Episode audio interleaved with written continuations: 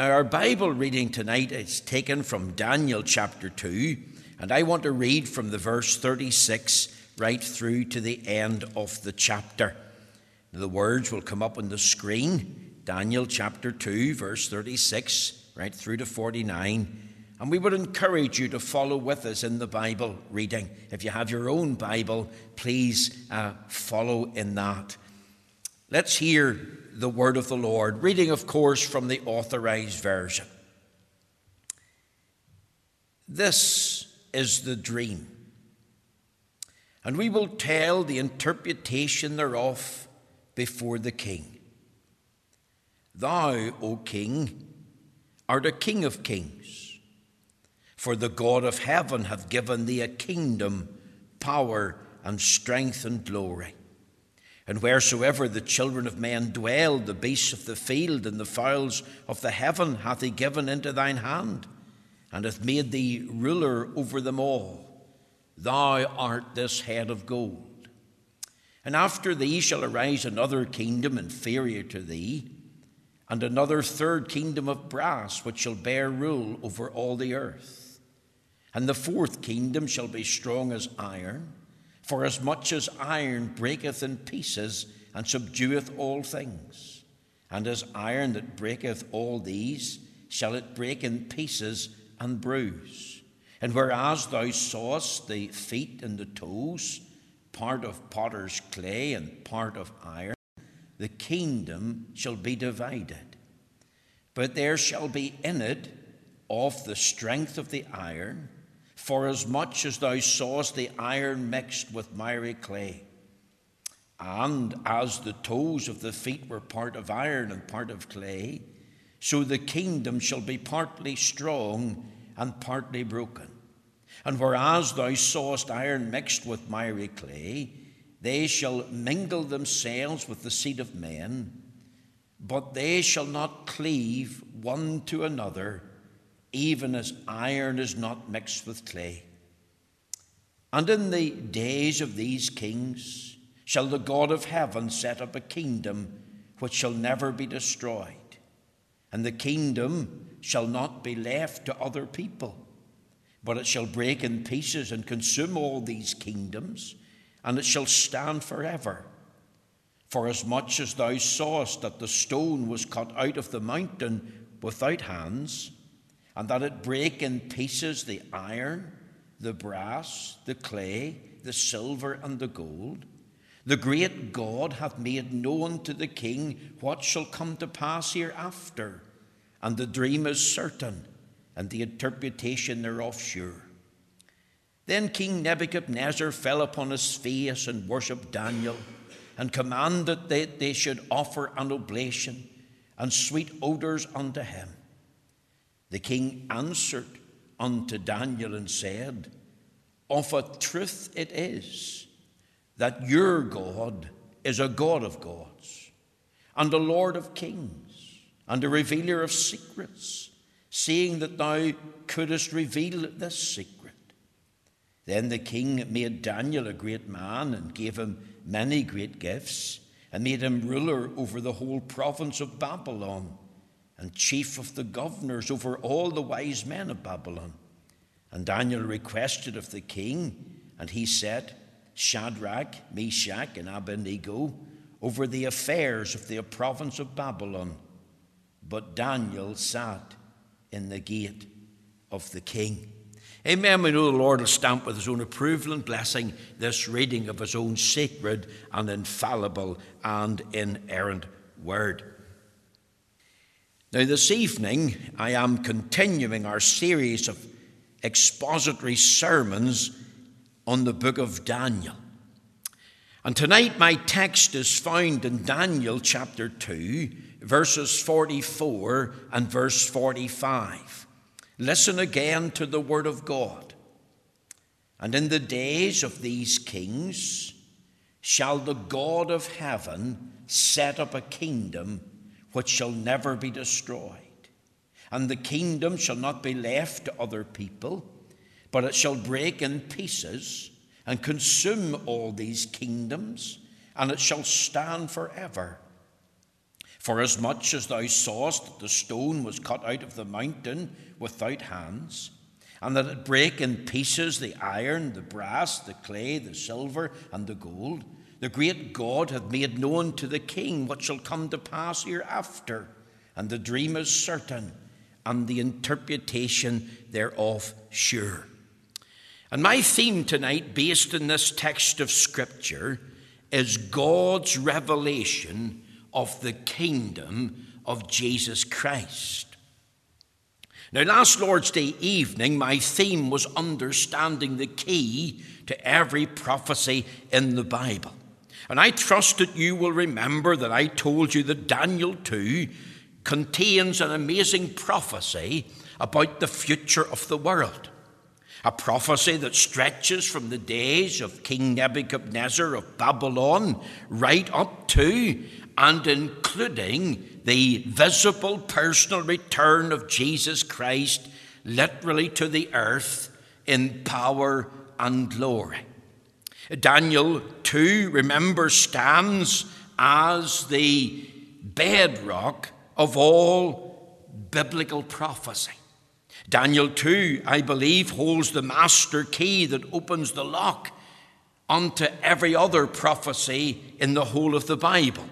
Dr. Martin DeHaan called Daniel 2 the ABC of prophecy, and I believe it is. And of course, when you read Daniel 2, and I would urge you to do that if you haven't done so, remember what you're looking at on the printed page you're seeing words and beholding things, and I trust that you'll seek to understand the unfolding of God's plan and purpose for the world. You see, Daniel 2 is all about the unveiling of the world's superpowers of the day in succession, their development, their decline, their destruction, right up to the second coming of Jesus Christ in power and glory. The last week, I recall setting before you four things. We thought about the source of the key to biblical prophecy Daniel 2, verse 28. But there's a God in heaven that revealeth secrets. Remember, God conveyed a message to Nebuchadnezzar by a dream. And that's important that you understand that. The second thing that we thought about was we thought about the subject of the key to biblical prophecy. This dream that Nebuchadnezzar had revealed to him by God was about things that shall be hereafter, things in the latter days. Here's the prediction of future events, events to do with the last time. And remember, Daniel 2 reveals to us a study of a great image. And it was this image that Nebuchadnezzar beheld in his dream. And you can read about that image in Daniel chapter 2, verse 31 to 35.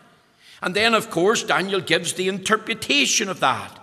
Daniel chapter 2, verse 36, right through the verse 45. And what we have here are the details of four separate world powers God is using four inferior metals to show the decline and the inferiority of each kingdom in comparison one to another. Now, the head of gold is Babylon. And there can be no guesswork there because if you look very carefully at Daniel chapter 2, verse 36 to 38, in the last phrase of verse 38, Daniel says, Thou art this head of gold. So we can fix the first kingdom to be the kingdom of Babylon. And we don't need conjecture here. And of course, you cannot argue with the Bible. Thou art this head of gold. I could link it up tonight with the prophecy in the book of Jeremiah, in um, Jeremiah chapter 27. And God says there in verse 5 and 6 I have made the earth and the man and the beast that are upon the ground by my great power and by my outstretched arm, and hath given it unto whom it seemed meet unto me. And now have I given all these lands into the hand of Nebuchadnezzar, the king of Babylon, my servant, and the beast of the field have I given him also to serve him, and all nations shall serve him, and his son and his son's son, until the very time of his land come, and then many nations and great kings shall serve themselves of him. Now, the second kingdom is mentioned in chapter 2, verse 39. It says, And after thee shall arise another kingdom inferior to thee, inferior in quality, inferior in might and in sovereignty. And of course, the reference to the breast and arms of silver is a reference to the Medes and Persians. Now, how do I know that? Well, if you look with me at Daniel chapter 5, and it says there in verse 28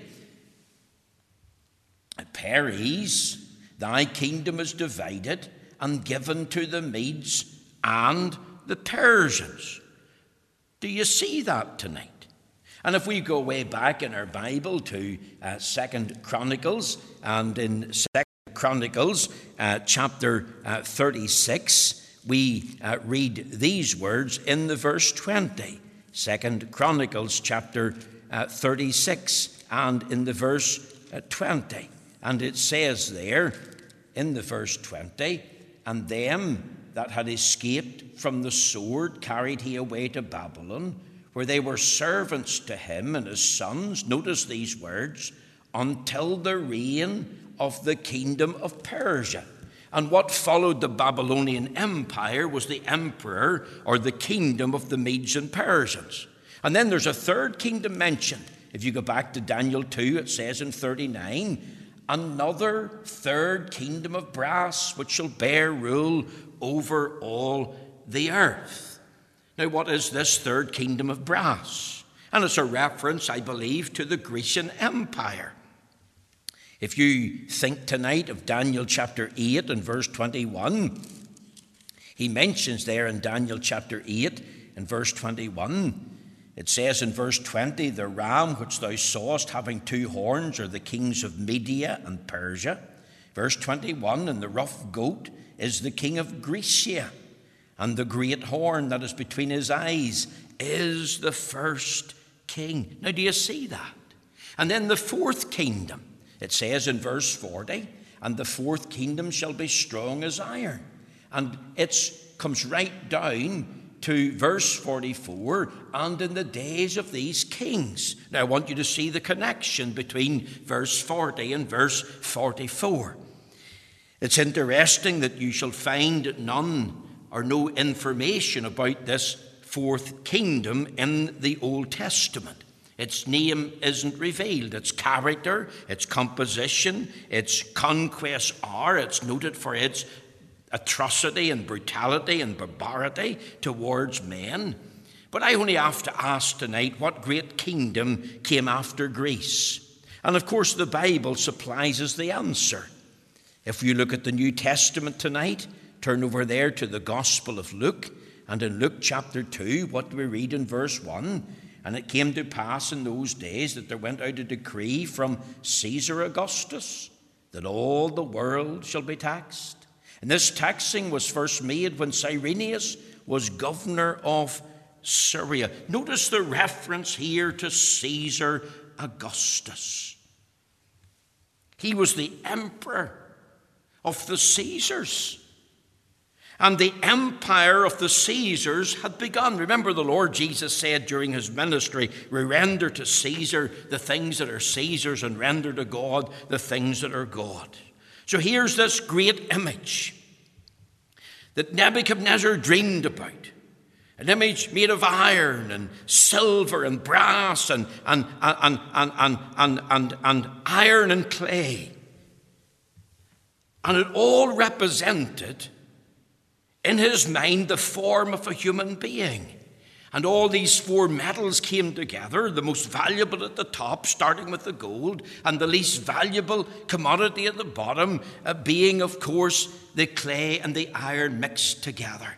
And of course, it, it speaks of a deterioration and an inferiority. And these uh, four kingdoms are getting less and less in their absolute power. There's a whole process of deterioration going on. In fact, there's a reverse of absolute authority and stability. This image, of course, is all of man. It's built around man. It relates to a man centered government. It's a man centered agenda, living independently of God. It's really all about godless pagan kingdom filled with a humanistic philosophy and lifestyle. And of course, the old Roman Empire eventually did divide. And here's mention here in verse uh, 42 uh, and as the toes of the feet were part of iron and part of clay, so the kingdom shall be partly strong and partly broken. And um, we want to think, thirdly, of the, the scope of the key to biblical prophecy. It's about the latter days, things to come. Uh, we made reference last week to the times of the Gentiles, Luke 21 24. The times of the Gentiles, I believe, began with Nebuchadnezzar, the end with the personal, visible return of Jesus Christ. And then we closed with the significance of the key to biblical prophecy. Remember how I told you that this was written uh, in uh, two languages. The book of Daniel is partly written, uh, six chapters almost, in the Aramaic language. Why? So that the people of the day could know excuse. I don't believe that was accidental. I believe it was designed and purposed by God. Daniel was addressing two nations the Gentile empire of the day, the Babylonians, and also the uh, children of Israel who were in exile. So there's no excuse for anyone to say we didn't know or we didn't understand. And remember how we closed in that sermon mentioning of that God was going in time to come to establish the kingdom of Jesus Christ, the kingdom of Jesus Christ in earth. And he was going to do it in the days of these kings. Listen to our text. And in the days of these kings shall the God of heaven set up a kingdom which shall never be destroyed, and the kingdom shall not be left to other people, but it shall break in pieces and consume all these kingdoms, and it shall stand forever. Now that's where I left off last day, and I felt I had unfinished business. I felt that some of difficulty grasping what I was trying to say, and I wanted to return to this theme tonight. We're going to think as we uh, develop this of God's revelation of the kingdom of Jesus Christ. And three things this evening, very quickly. I want you to think of the mention of the kingdom of Jesus Christ. Look at verse 44. And in the days of these kings shall the God of heaven set up a kingdom. Now, after mentioning the four kingdoms, the kingdom of Babylon, the kingdom of the Medes and Persians, the kingdom of the Grecians, the kingdom of the Roman Empire, which of course is still around to this day, as we're going to see, then God speaks of another kingdom. I want you to see that. A fifth kingdom. And five in the Bible, remember, is the number of grace. And this fifth kingdom is represented in a particular image. If you look at verse 45, for as much as thou sawest the stone was cut out of the mountains without hands, and that it break in pieces the iron, the brass, the clay, the silver, and the gold. Now, it's not interesting. Did you know that the Lord Jesus Christ Himself is pictured in the Bible as a stone? Let me prove that to you from the scriptures. Turn over there to Psalm 118 and look with me at verse 22. It says, The stone which the builders refused has become the head stone of the corner. This is the Lord's doing and is marvelous in our eyes. And if you turn tonight to the book of Isaiah and Isaiah chapter 8 and verse 14, we read the words there.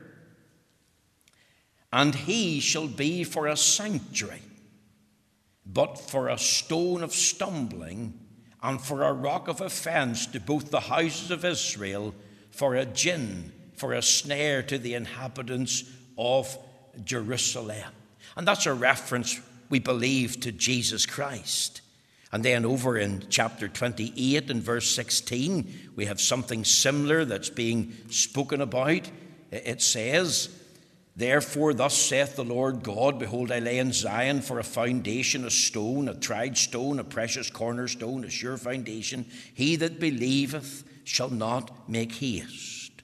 And then in the book of Acts, in Acts chapter 4 and verse 11, it was the Apostle Peter that made reference uh, to uh, the stone again. Speaking of Christ, Remember, he said in verse 10 Be it known unto you all and to all the people of Israel that by the name of Jesus Christ of Nazareth, whom ye crucified, whom God raised from the dead, even by him doth this man stand here before you whole. This, speaking of Christ, is the stone which was set at naught of you builders, which has become the head stone of the corner. And Peter, of course, makes reference this also in 1 Peter chapter 2 and in the verses uh, 4 and 5. And this is what he says To whom coming as unto a living stone, disallowed indeed of men, but chosen of God and precious. Ye also, as lively stones, are built up a spiritual house and holy priesthood to offer up spiritual sacrifices acceptable to God by Jesus Christ. Wherefore also it is contained in the Scripture. Behold, I lay in Zion a chief cornerstone, elect, precious, and he that believeth in him shall not be confounded. And he was referring, of course, to the prophecy in Isaiah chapter 28 and verse 16. The stone does not belong to any or all of the other four kings or kingdoms. This stone is not connected to any of the four kings, doesn't belong to the company of earthly monarchs. This stone is cut out without hands. This stone is divine in origin. This stone is from heaven. And of course, it's a reference to our Lord Jesus Christ. I want you to think of the time here. There's a great time mentioned if you go back to Daniel. Uh, notice what it says there in Daniel uh, chapter 2 and in the uh, prophecy there. Uh, what do we read? And in the days of these kings shall the God of heaven set up a kingdom. That's the kings, I believe, of a revision of the old Roman Empire. The word kings, as you can see, is in the plural. It's a reference, I believe, to those who were the last to bear rule. It couldn't really refer to the, the birth of Jesus Christ in his first coming, because in those days the Roman Empire was not divided, it was not then fragmented. There was no kings in existence. There was the Caesar. It, of course, was fragmented later. And here's a prophecy that the Roman Empire is being presented to us in a divided condition. And those divisions commenced some 16, 1700 years ago. And I believe, of course, it's amazing that we are all still living under the divided parts of the old Roman Empire. And all the monarchies of the Western Empire, or Western Europe, still form a part of the old Roman Empire and exercise dominion and sovereignty over part of that territory. I don't believe yet it's reached its final form. I believe that the ten toes represent ten kings, or it could be ten provinces of the old Roman Empire. And we, of course, can see the development of the Roman Empire in the European Union. And I expect in the future to see the whole of the European Union divide up into 10 parts. And of course, we need faith to believe that God is going to do that. And we need patience because God is at work and God has a set time for working. But not only a great time here, but think of a great truth God is a kingdom. And the God of heaven is going to and shall set up a kingdom on this earth. And remember, this stone symbolizes Jesus Christ. And Christ and his kingdom are both in view here. The stone from heaven, cut out without hands, fell upon this image at its very feet, upon those toes of clay and iron and smashed the image. You see, there's a prediction here of a fifth kingdom. The God of heaven, of course, reigns supreme. He is sovereign over all the kingdoms of the world put together. God has a king. Jesus Christ was born King of Kings and Lord of Lords. And God is going to give to Jesus Christ the throne of his father David. And he's going to establish Christ's kingdom on earth. God, of course, is sovereign in power and glory, and he's telling us here that his kingdom shall have no end. He is telling us here in power and glory that Christ's kingdom shall mash these other kingdoms to pieces. He's telling us here that in his sovereign power and glory, I'm going to do this in the days of these kings, these that were last to reign, or last to bear the rule of the Roman Empire, at least in its remnant. And here, God is saying, I'm going to cause the kingdom of my Son to rise up and emerge forth and, and be established. And He will bring it to pass and give to that kingdom the place of absolute supremacy and power over all the nations. And of course, we believe tonight that God has absolute sovereign power to do this. So there's the mention of the kingdom of Jesus Christ. It's a fifth kingdom. Think of that great time. Think of that great truth. Now, think with me tonight something secondly the manifestation of the kingdom of Jesus Christ. It's interesting that when the Lord Jesus Christ was born, we read there in the Gospel of Luke, in Luke chapter 1, and verse 32, this is what the angel Gabriel said to Mary after giving the name, Thou shalt call his name Jesus. He told her, He shall be great, and shall be called the Son of the Highest. And the Lord God shall give unto him the throne of his father David. Now, this is what God is going to do. Now, notice verse 33 And he shall reign over the house of Jacob forever and of his kingdom there shall be no end. Isn't that interesting tonight?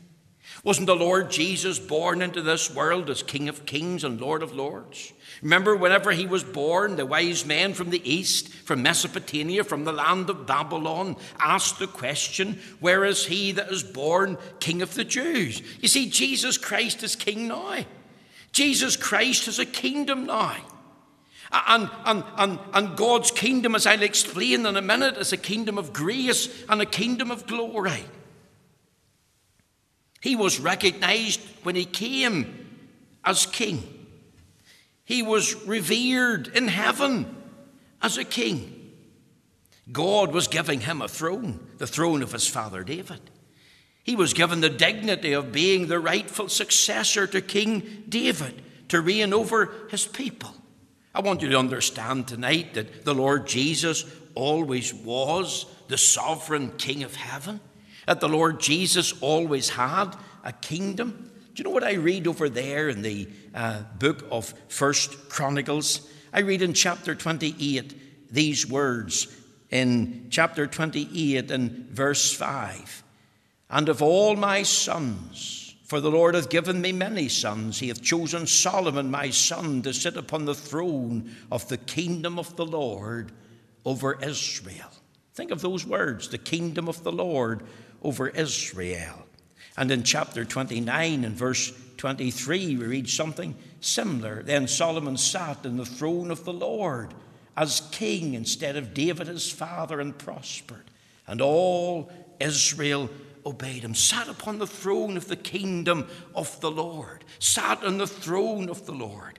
You see, remember when the Lord Jesus came into the world as King of Kings and came to our earth after his miraculous incarnation and virgin birth and sinless life. He headed to the cross. He finished the work that God the Father gave him to do. He died an atoning death for all who would trust him as Lord and Savior. He bodily rose again from the dead. Remember, he ascended to heaven. He went back to his Father's throne. The Lord said unto my Lord, Sit thou at my right hand until I make thine enemies thy footstool.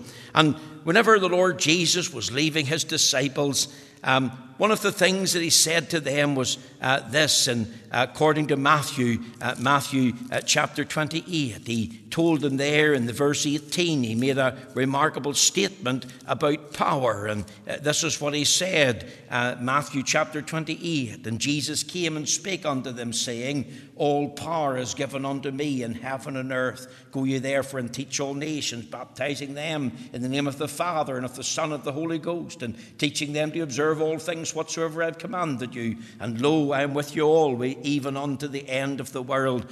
Amen. Maybe tonight you're listening to me and you're already discouraged, you're in despair, you're thinking about the future of the work of God. And here's the Lord Jesus, and he's saying to his 11 disciples, Go and preach the gospel to the nations. Go and preach, repent, for the kingdom of heaven is at hand. Preach, repent, for the kingdom of God has come. Do you know that the kingdom of heaven, the kingdom of God are used interchangeably in the Bible? The word kingdom uh, literally means the reign and rule of God has come. And of course, as King of Kings in our world, the Lord Jesus has come to implement the uh, kingdom of grace now.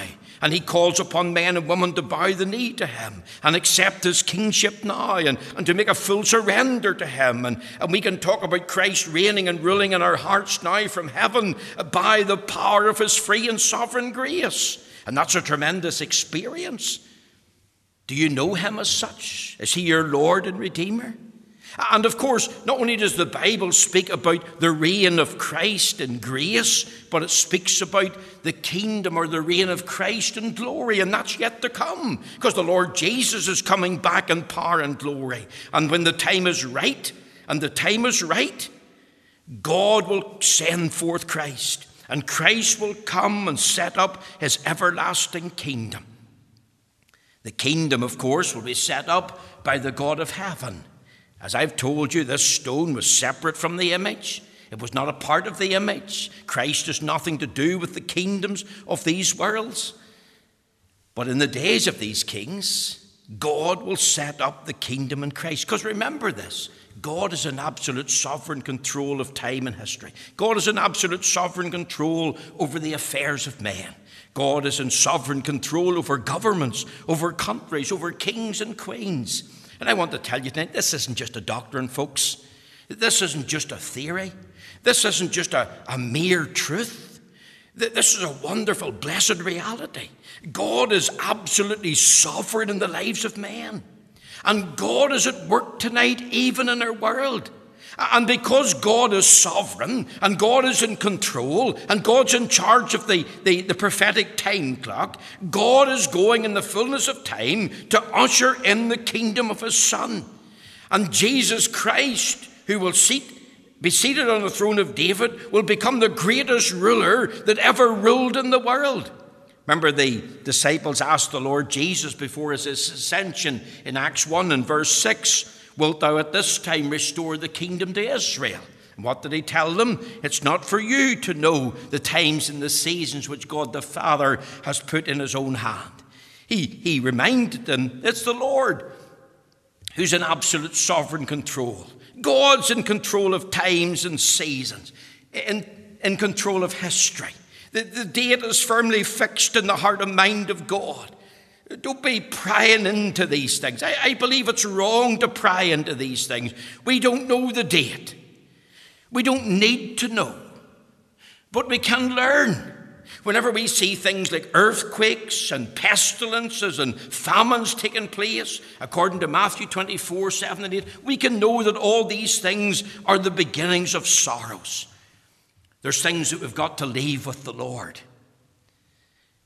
All we need to know is that God is going to set up kings and God can remove kings. God can set up human governments and God can bring down human governments. And God can change things very quickly because God is absolutely sovereign and in control. Tell me this who would have predicted years ago of the fall of the Berlin Wall that divided Germany? Who would have predicted the demise of Russia? A mighty world superpower.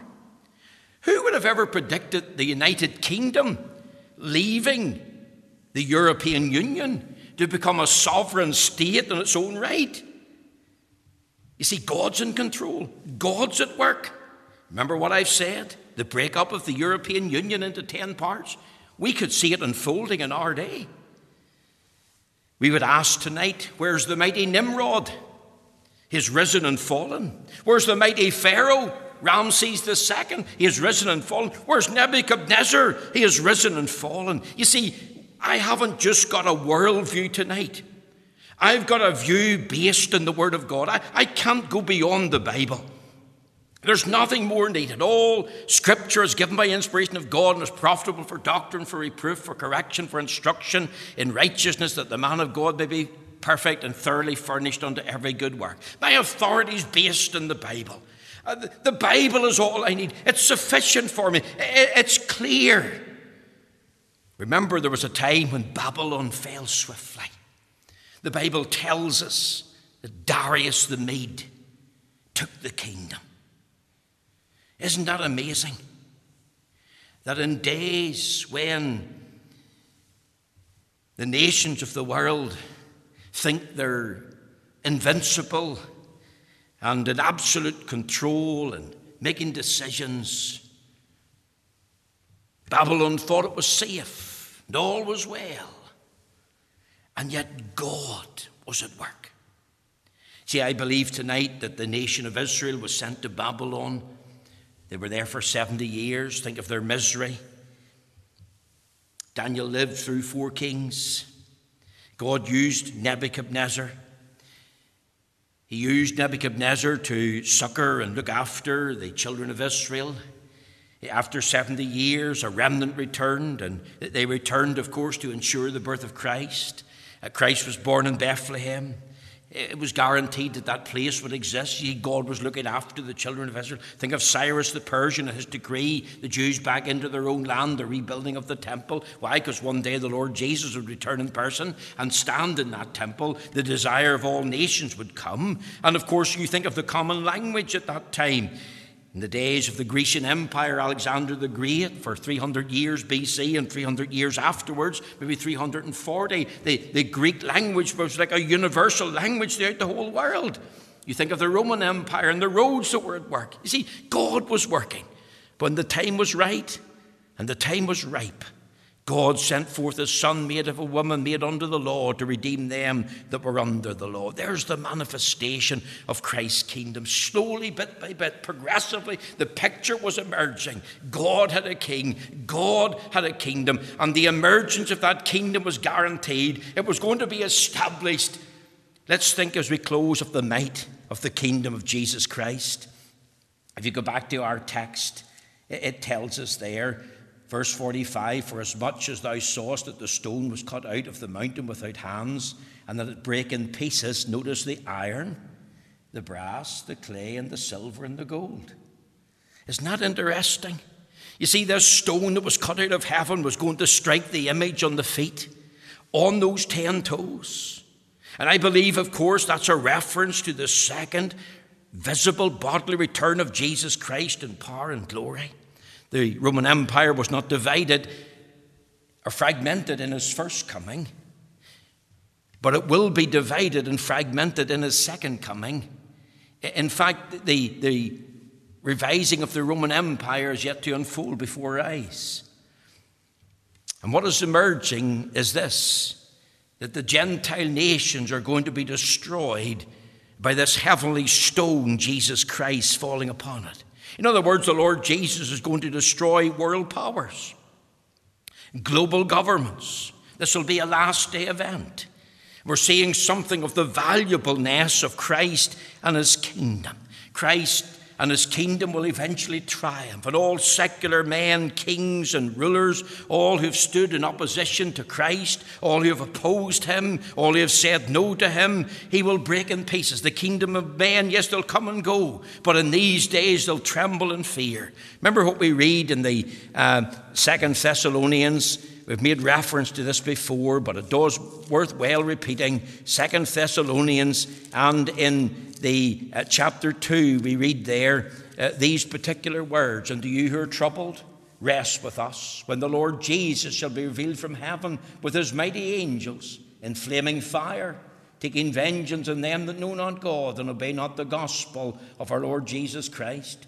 who shall be punished with everlasting destruction from the presence of the Lord and from the glory of his power when he shall come to be glorified in his saints. You see, when the Lord Jesus returns again in power and glory, he will smash the kingdoms of this earth. They'll be completely destroyed. He will set up his everlasting kingdom, and the powers of darkness, the depravity of man, will not stop the almighty working of the power of God, and his kingdom will never be destroyed. It shall stand forever. There'll never be a successor to Christ. Could I say tonight that Jesus Christ is the only king worth serving?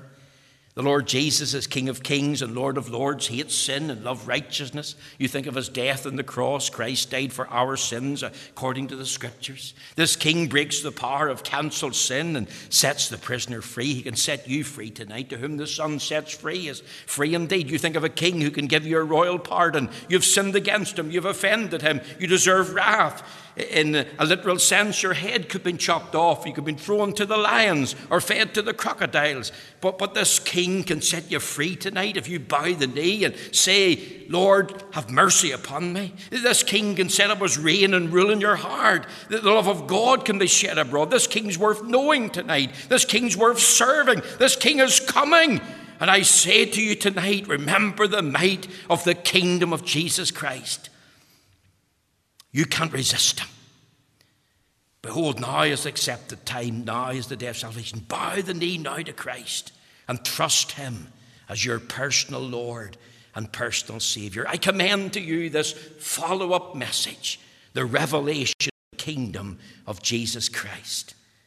Thank you for listening tonight.